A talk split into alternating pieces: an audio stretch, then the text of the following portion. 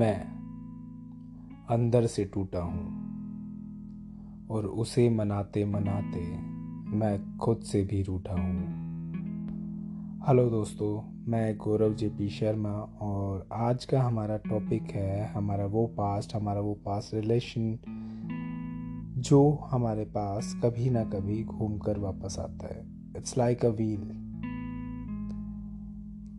घूमकर हमारे पास वापस ज़रूर आएगा।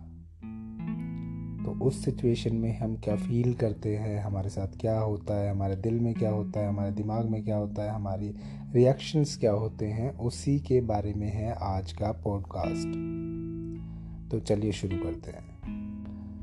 कभी कभी ऐसा लगता है कि कुछ बातों को समझना कितना आसान हो जाता अगर तुम्हारे मन की बातें लफ्ज़ बनकर बाहर आ जाती। अगर राज तुम्हारा सिर्फ़ तुम्हारा नहीं होता, हमारा भी हो जाता। तो तुम्हें समझने की कोशिश हमारी बेहतर हो जाती।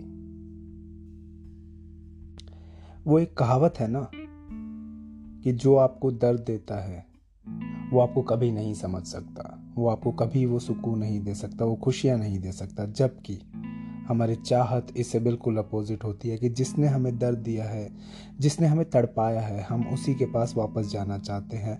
उसी के पास जाकर उसकी बाहों में वो पहले वाला सुकून वापस पाना चाहते हैं। दोस्तों, क्या होता है ना, वो इंसान वापस लाइफ में आता है तो समझ नहीं आता है कि क्या करे क्या करे हम। हम बिल्कुल ब्लैंक हो जाते हैं। वो वापस, वो सुकून वापस ले या आगे बढ़े। या एक कदम पीछे ले ले, या रुक जाए। हम बिल्कुल ब्लैंक हो जाते हैं, हमें समझ नहीं आता इसमें क्या करें। दुनिया में लोग सच्चा प्यार भूल जाते हैं, लेकिन कुछ हम जैसे लोग हैं जो झूठा प्यार तक नहीं भूल पाते हैं।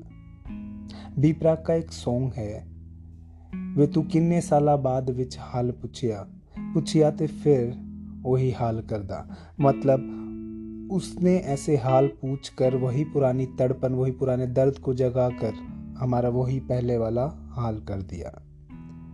कुछ लोग ऐसे भी होते हैं जो वापस आते हैं और फिर वही जिदे करते हैं, वही अपना रोप जमाते हैं, जैसे कुछ हुआ ही ना हो। झूठा प्यार करके ऐसे बनते हैं जैसे कुछ हुआ ही ना हो। वो बोलते हैं मुझसे, बात करो, वरना मैं खाना खाना छोड़ दूँगी या दूँगा। और खुद की बातें होते ही बाय बोल देते। मतलब खुद का मतलब निकला और बाय। और लोग पागलों की तरह वापस उस सुकून के लिए कोशिश करते हैं कि हमें उस वक्त का पता भी नहीं लगता कि क्या हो रहा है।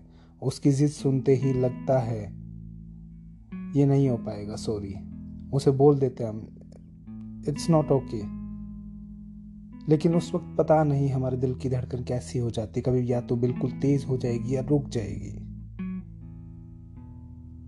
और ऐसी मांगे कर रोम जब आते हैं कि हमें वो चीज़ें पूरी भी करनी पड़ती हैं।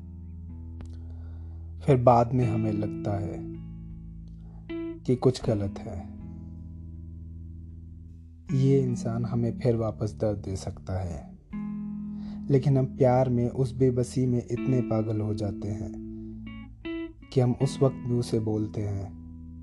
मेरी जहाँ आ तेरे पैरों में इश्क ए मरहम लगा दूँ।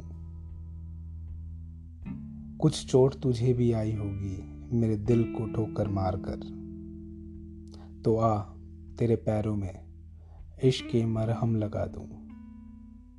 थैंक यू दोस्तों. Thank you for listening